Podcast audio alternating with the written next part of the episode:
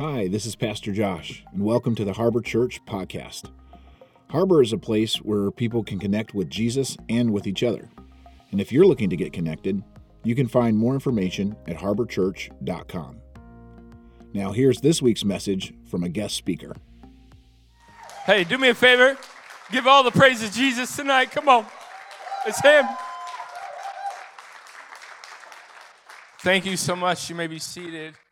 Uh, you know, every time I get up to speak, I have to uh, just make sure that I direct the attention to the one that has put me here.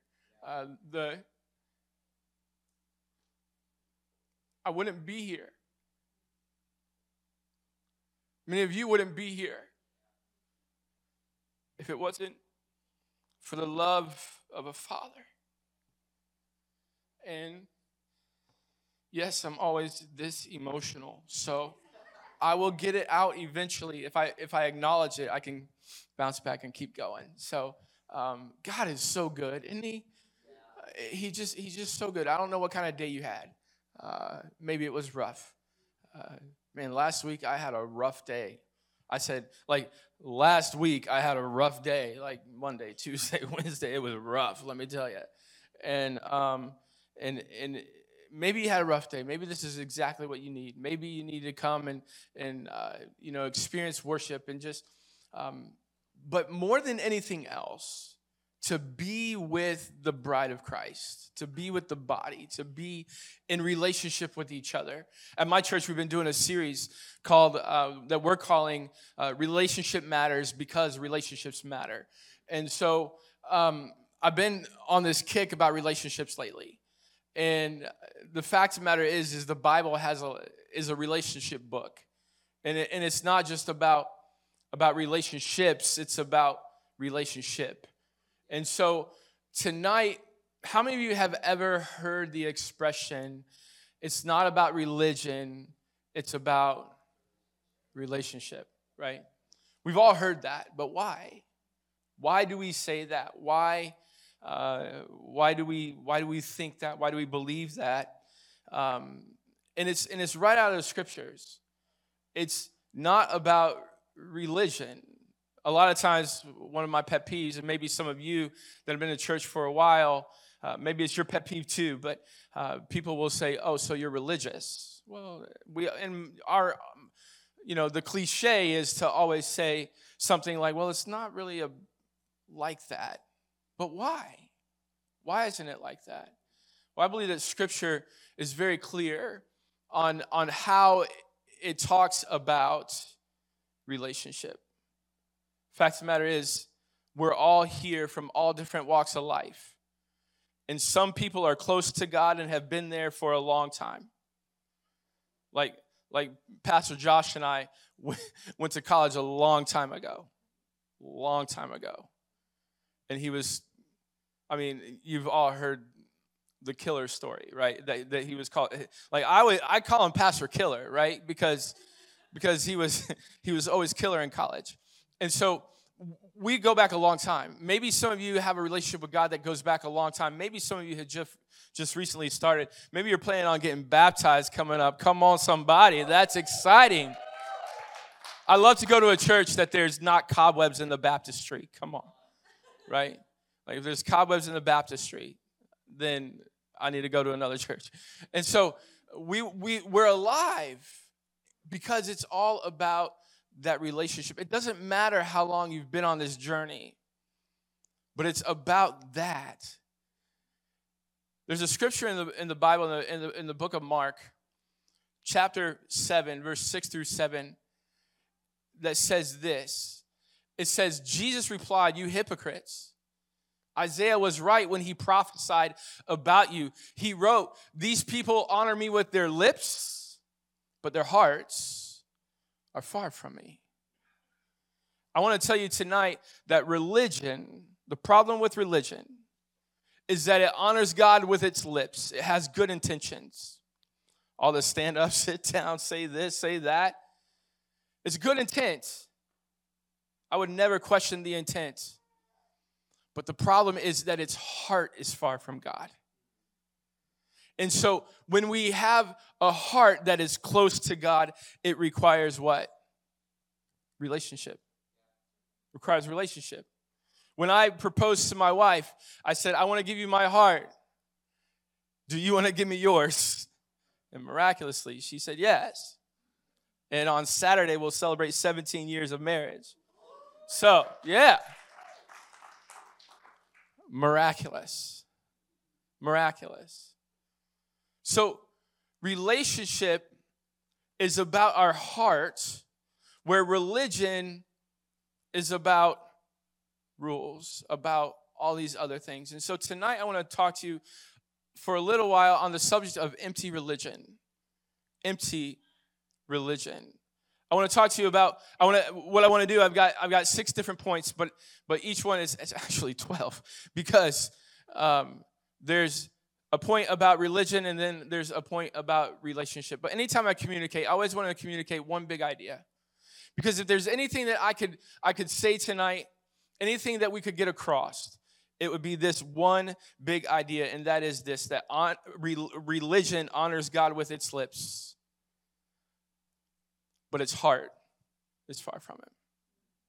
Our goal for tonight, our goal for tonight is this if we were to have a goal, we want to have hearts that are close to God.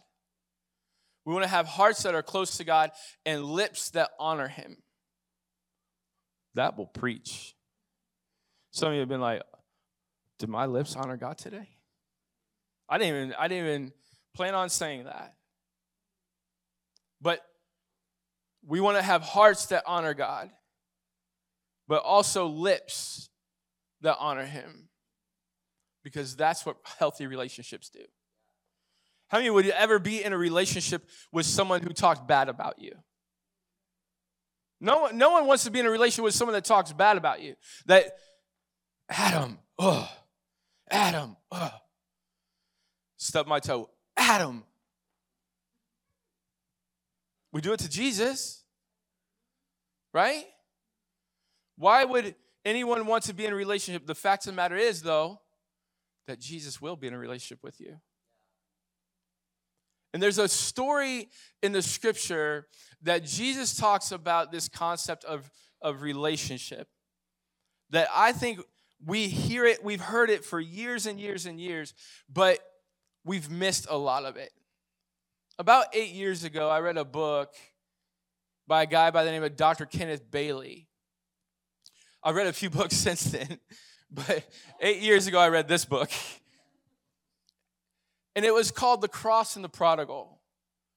And it transformed the way that I view the story that you may know as the prodigal son. It's found in Luke chapter 15. You can turn in your Bibles there. Dr. Kenneth Bailey says that because he grew up in the, in the Eastern culture, he understands the story of the prodigal son far better than most people in Western context. As Western Christians, we often miss a lot of things in the prodigal son and from his book is where I get a lot of my points tonight. The first thing that I want you to see about, about religion and relationship is this that religion responds to rules. Religion responds to rules, but relationship responds to love. Relationship responds to love. Now, let me show you in the scriptures. Slide before this. Sorry, I, apologize for that. Luke chapter 15, verse 1 through 3 says, Tax collectors and notorious sinners often came to listen to Jesus teach. This made the Pharisees and teachers of religious law complain that he was associating with such sinful people, even eating with them. You see, a lot of times, the first thing that we miss in the story of the prodigal son is why Jesus is even telling the story in the first place. The reason he's telling the story is because he has religious people standing in front of him and they're ticked because he's eating with sinners and tax collectors. And my Messiah wouldn't do that. My Messiah wouldn't be seen with sinners and tax collectors. You see, my Messiah would follow the rules. But my Messiah, what he does is he does, it's not that he just follows the rules, but he loves also. He loves also. So religion often says that it's about the rules when relationship says it's about the love. It's about the love. So we miss this idea why Jesus is even telling the story in the first place. And believe it or not, in the story, when we read it and when we see it, and we're going to read it in just a moment, but when we read it, we actually see that the context matters. The context of why Jesus is telling the story, he matters. In fact, he responds to this accusation by the Pharisees with three different stories. The first story is about a lost sheep, right? And you we, we've all sang reckless love about the, the father going after the one leaving the 99 right? The, the second story is about a woman that loses a coin in her house. And, and she searches everywhere to find the coin. And then the last story that he tells is about the lost son. And oftentimes we think that the younger son is the prodigal but i want to submit to you tonight that maybe the prodigal is actually the older son. We're going to we're going to look at that. In Luke chapter 15, verse 11 through 32. Let's read it. To illustrate this point further, what's, what, what point is he, is he illustrating? He's illustrating why he eats with sinners and tax collectors and how the, the, how the, the shepherd has to leave the 99 to go after the one and how the woman has to tear apart her, her house in order to find the coin. So to illustrate the point further, Jesus told him this story. A man had two sons. How many sons did the man have? Two, you're with me. My church would have been asleep by now. Verse 12 The younger son told his father, I want my share of the estate now before you die. So his father agreed to divide his wealth between his sons. We're going to talk about this in a moment. A few days later, his younger son packed all his belongings and he moved to a distant land. And there he wasted all his money in wild living. About that time, his money ran out. A great famine swept over the land, and he began to starve. He persuaded a local farmer to hire him, and the man sent him into his field to feed the pigs. Now, real quick before I read that verse. Does anyone know what ethnicity the story of the prodigal, what, what ethnicity the, the prodigal was? He was Jewish. What do you know about Jewish people in the Old Testament? They had nothing to do with pigs. They didn't even eat bacon. What kind of crazy people don't eat bacon? This is the lowest point that you could ever be as a Jew. He's with the pigs. Verse 16 the young man became so hungry that even the pods he was feeding the pigs looked good to him but no one gave him anything. When he finally came to his senses, he said to himself, At home, even the hired servants have food enough to spare, and here I am dying of hunger. I will go home to my father and say, Father, I've sinned against both heaven and you. I'm no longer worthy to be called your son. Please make me, take me on as a hired servant. So he returned home to his father, and while he was still a long way off, his father saw him coming, filled with love and compassion. He ran to his son, embraced him, and kissed him. His son said to him, Father, I have sinned against both heaven and you. I'm no longer worthy to be called your son. But his father said to him, to the servants, Quick, Bring me my finest robe in the house and put it on him. Get a ring for his finger and sandals for his feet, and kill the calf. We have been fattening. We must celebrate with a feast, for this son of mine was dead and has now returned to life. He was lost, but now he's found. So the party began. Sounds like fun, right? Meanwhile, the older brother, how many sons did the father have? The older son, was in the field working when he turned returned home and he heard music and dancing in the house. Uh-oh. And he asked one of the servants what was going on. Your brother is back. He was told and and your father has killed the fattened calf. We are celebrating because of his safe return. The older brother was angry and wouldn't go in his father came out and begged him. But he replied, All these years I've slaved for you and never once refused to do a single thing and told that you told me to do. I've learned all the memory verses. I've gone to Sunday school. I've been in church every Sunday. I said 20 Hail Marys last year. I've never done anything against you. And in all that time, you never gave me even one young goat for a feast with my friends. I followed all the rules. But you haven't ever fattened a calf for me. Yet when his son, uh, this son of yours comes back, why did the Pharisees, what did the Pharisees accuse Jesus of? Eating with sinners and tax collectors. And when this son of yours comes back after squandering your money on prostitutes, nothing's been said about prostitutes. Nothing's been, it said, it said that he wasted the money on wild living. I'm getting ahead of myself. You celebrate by killing the fattened calf. His father said to him, Look, dear son, you have always stayed by me, and everything I have is yours.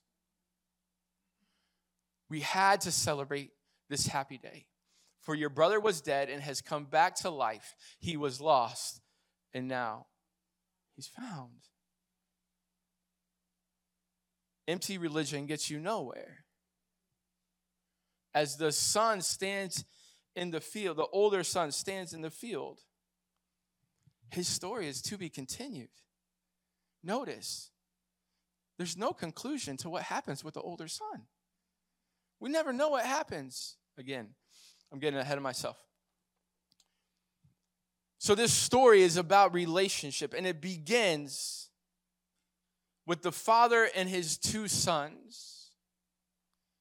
What does the younger son do in order to, to sin? What did he do? Verse 2. He said, I want my share. I want my share of the estate now before you die. Now there's three things that are wrong with this with this request.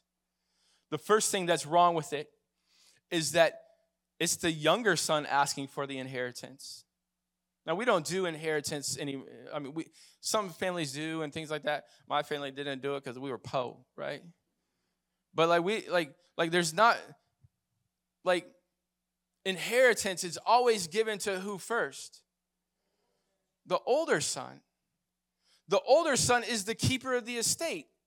The older son is the keeper of the inheritance. But who's the younger son? Who's the son that, oops, who's the son that asked for the, the money? It's the younger one. So that's the first thing that's wrong with this request. The second thing that's wrong with this, this request is that an inheritance can only be given out how many times? Once. It's only given out once. So the father doesn't say, well, wait a minute, this brother gets half and this brother gets half. No, no, no, no, no. He has to give the inheritance to both sons. So there, there's a reason the older son is, um, is out in the field because he's mad. Because he had to be given his, his share of the estate at the same time, too. We miss that because we don't do inheritance anymore. The third thing that's wrong with this, and it's the most messed up thing on the planet, he says, Give me my share of the inheritance before you do what? Before you die. In order for an inheritance to be rewarded, the person has to be dead. Dad, I wish you were dead. Give me my money. That's how we, that's how we, like, that's how Jesus could have worded it. I wish you were dead so his request is messed up on because of three different things. One, he's the younger son. Two, it had to be all given at once. And three, he wished his dad we're dead. Three sins, if you will, that break the relationship with the Father. And the point of the story is that the Father and the Son have a broken relationship. But how many sons does the Father have? Two. And what we miss is that both sons have a broken relationship with the Father. And I'll explain it in just a moment. Point number two is religion is broken not by following rules. It's not about how many times you go to Sunday school. It's not about how many verses you memorize. It's not broken. Rela- uh, religion is broken by not following rules, but relationship is broken by sin. By the wrong things that we do that displease the Father. It's sin that breaks our relationship with God. For the wages of sin is death, but the gift of God is eternal life through Jesus Christ our Lord. It's sin that's the problem, not breaking the rules. Stop basing your relationship on with God on your performance. It's not about how, what, how we how good we do. It's not about how many people we invite to church. It's not about how many people. All those things are great. But your relationship isn't broken with God if you fail to do that. Your relationship is broken with God when you sin, when you do wrong, when you displease the Father. This request broke the relationship with the Father.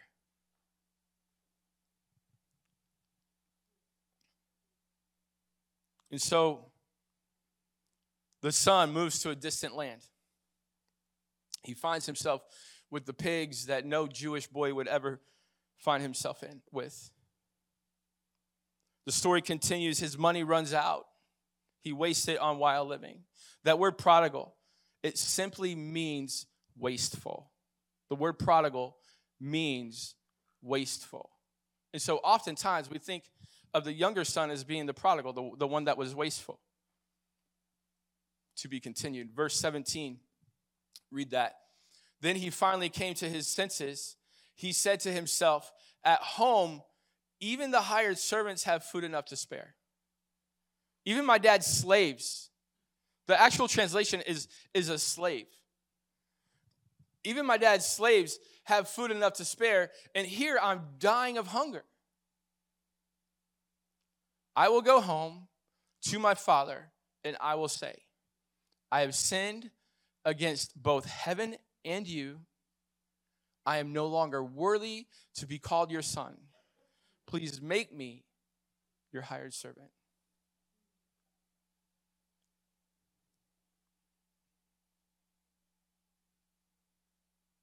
But the problem was the son's return coming home would come with a terrible price.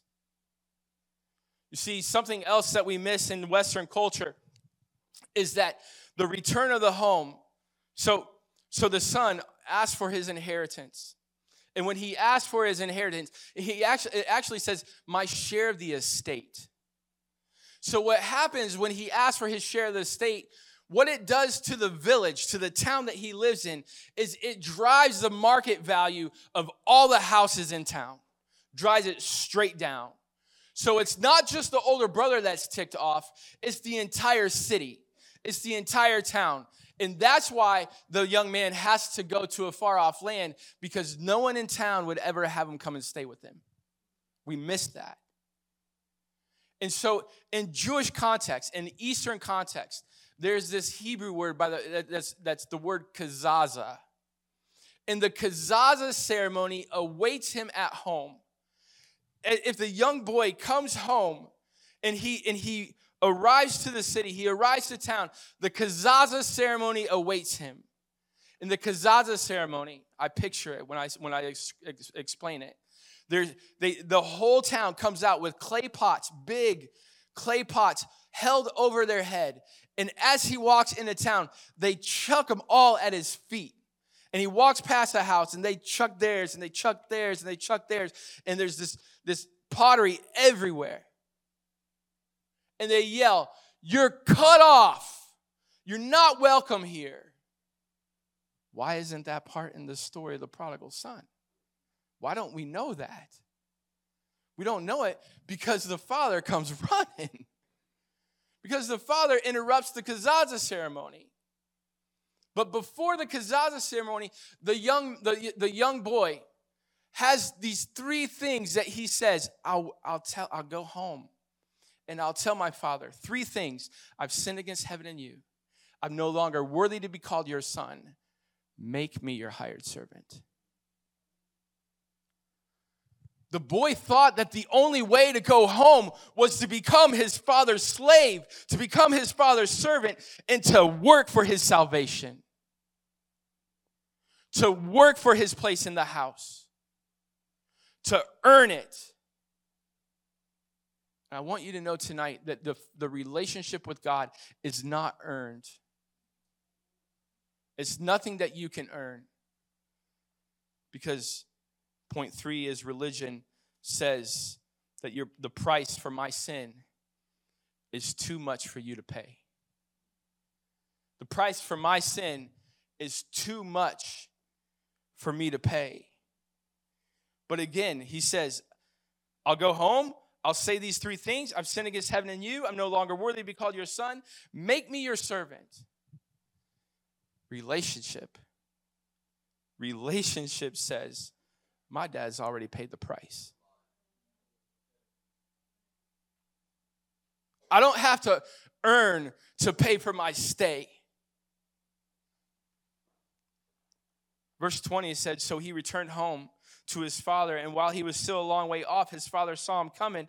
Filled with love and compassion, he ran to his son and he embraced him and he kissed him before the kazaza ceremony. Relationship says, My dad's already paid the price. My son got in, in trouble at school last week. He got into his first ever fist fight, the right of manhood. and I was, I didn't know how to react because that's not how we are in our house. And um, I said, so I said to him, Did you throw the first punch? No, Dad, I didn't. I would never do that. I'm so proud of you, son. And I was proud of him because he stood up for himself, but because I had a relationship with him. And I could put my arm around him and I could say, Son, I know you did wrong, but I still love you.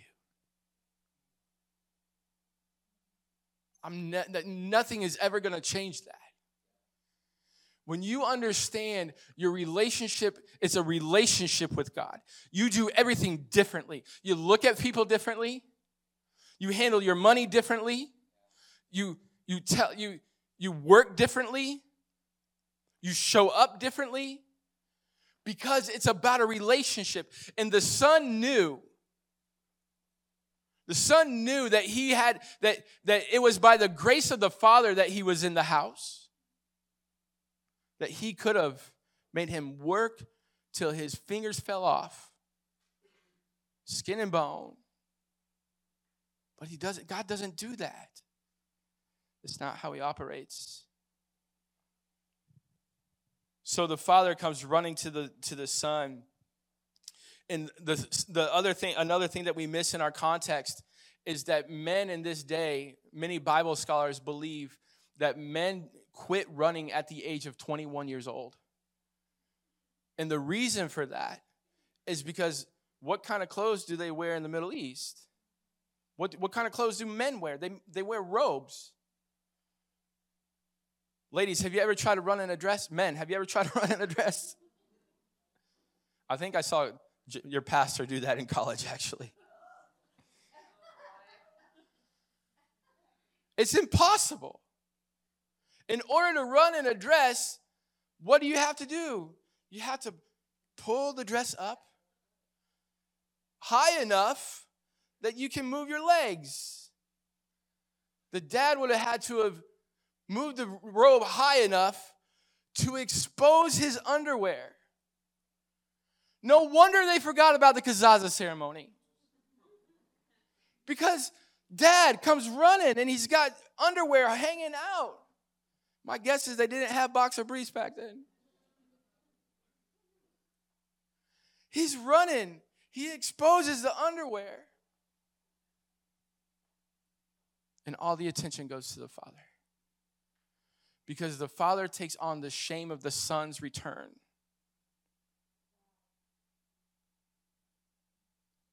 I don't know what you've come in here dealing with. I don't know what shame you brought in here with me, with, with yourself. But it stays here tonight. Because Jesus took on our sin and our shame on the cross of Calvary. Come on, if you're gonna do it, you better do it right.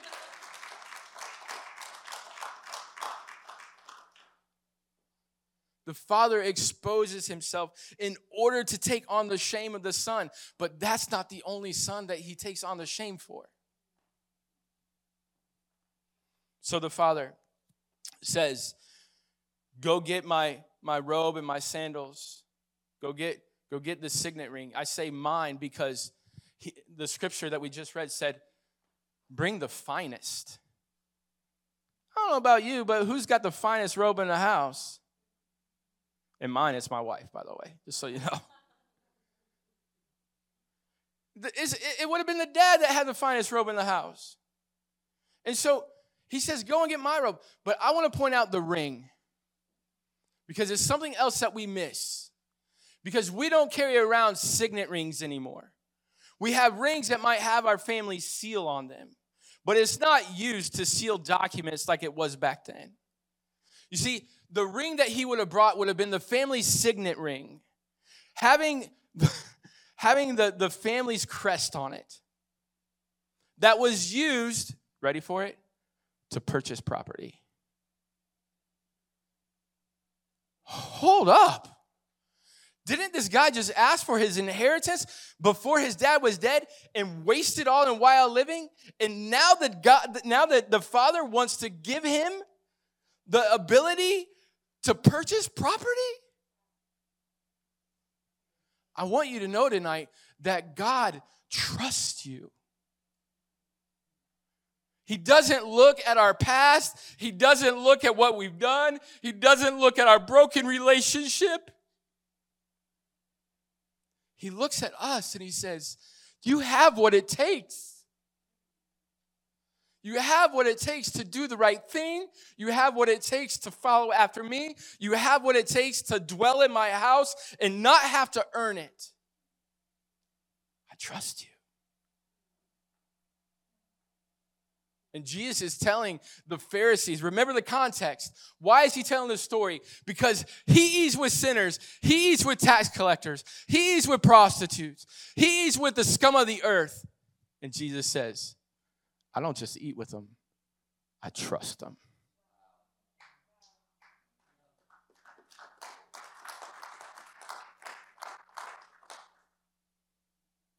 I trust them to carry my name.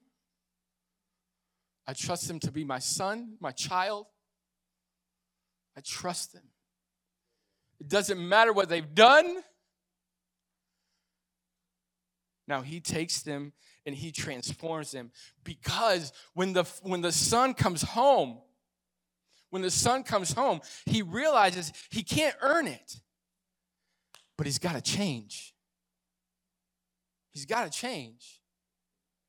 And nothing will transform you like a father's love.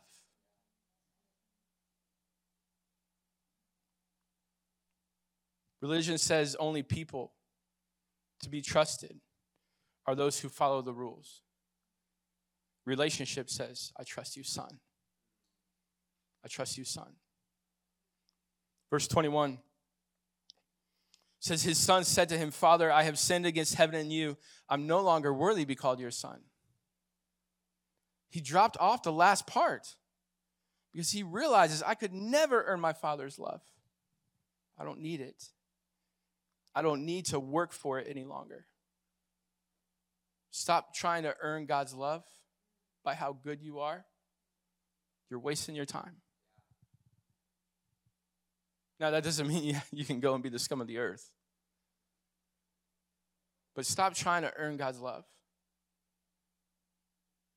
Verse 24 For this son of mine was dead and now has returned. He was lost and now he's found. This is something else that we miss in context because this was a party. But who was the party for? Don't answer it. It's a trick question. I don't want to make a fool out of anybody. I didn't come here to Maine to make a fool out of anybody. The, fa- the, the party isn't for the son. Heaven isn't for us. The party is for the Father. Heaven is for Jesus because he has done everything to, to, to earn heaven. We haven't. Heaven is for Jesus, the party is for the Father. So, what happens? He says, Call all the people in town. We're going to have a party. You know how I know the party was for the Father? Was because no one in town would have come for the Son. No one would have shown up because that guy was a, was a jerk. When he asked for his father's inheritance, he was a jerk. No one would have come for him. But because the broken relationship was now restored, people came to celebrate the father, except for one man the brother who was standing in the field who I believe represents the Pharisees that are saying, You eat with sinners and tax collectors. The brother is the religious, the older brother is the religious in the story. The son, the younger son, is the relationship. He's he had his his relationship restored, but the older brother is chilling out in the field. What's going on? Starts asking questions.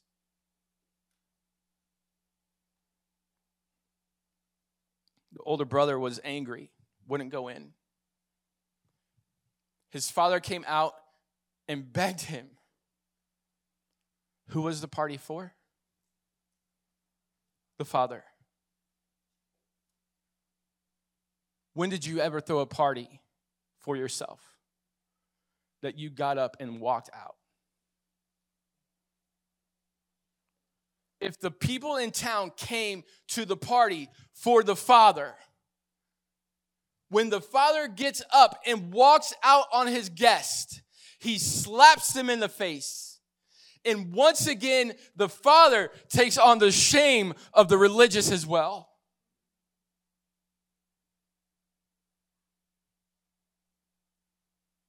He wouldn't go in. His father came out and he begged him. But he replied, All these years, I've slaved for you and never once refused to do a single thing. And you told that you told me to. And in all that time, you never gave me even one young goat for the feast with my friends. Yet, when his son of yours comes back from squandering your money on prostitutes, you celebrate by killing a fattened calf. His father said to him, Look, your dear, dear son, you have always stayed by me, and everything I have is yours. People that are religious can still have a relationship with God. The problem is the broken relationship when they stay out in the field.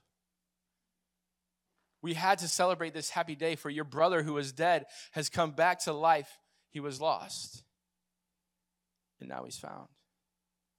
The final point is religion. Religion fails to celebrate. Relationship always celebrates. At my church, we like to get rowdy just like you guys. I feel a little bit at home tonight. You know why we celebrate at church? Because it's about a relationship. It's not about a religion. It's about your heart being close to the Father who trusts you, who takes on your shame, your sin, and it doesn't matter where you've been or what you've done. He says, Come home. Do me a favor, stand to your feet. I want to pray with you.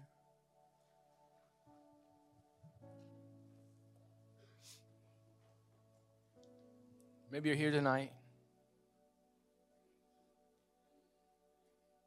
and you've even looked at the people that have come into this church and you've said, Why are we letting them in here?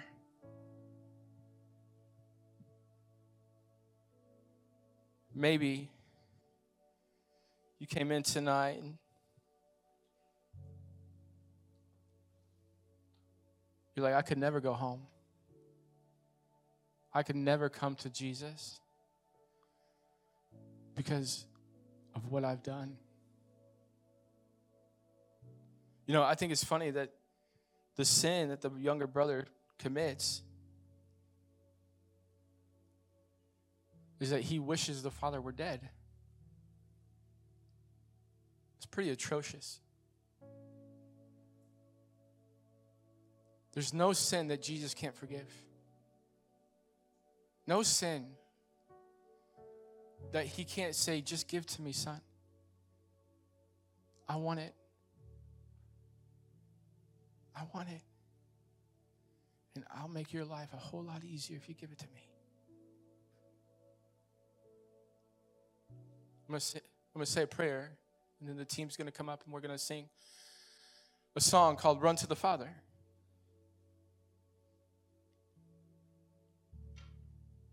Don't leave here tonight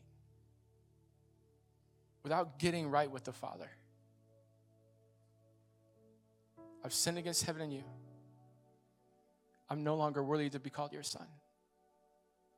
You know what that was?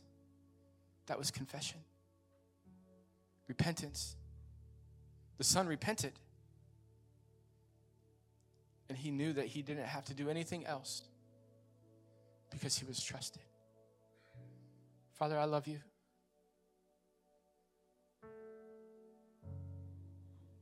I love you so much. Because the fact of the matter is, is that I don't deserve you. I don't deserve your love. I don't deserve your grace. I don't deserve your forgiveness.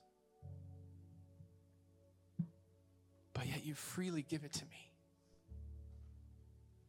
Father, I pray if there's anyone here tonight that does not know you, that they would find someone. They would find myself, they would find one of the team members, and they would say, I need to run to the Father tonight.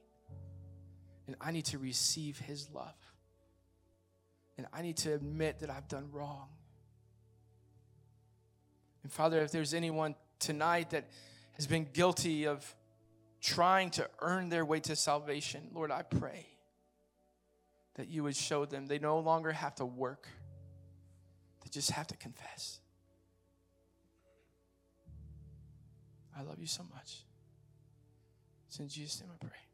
Amen. If you'd like to support the ministries of Harbor Church as we bring the hope of Jesus to our community and the world around us, you can visit harborchurch.com backslash give, or you can text any amount to 84321. Thanks for listening, and we'll see you next week.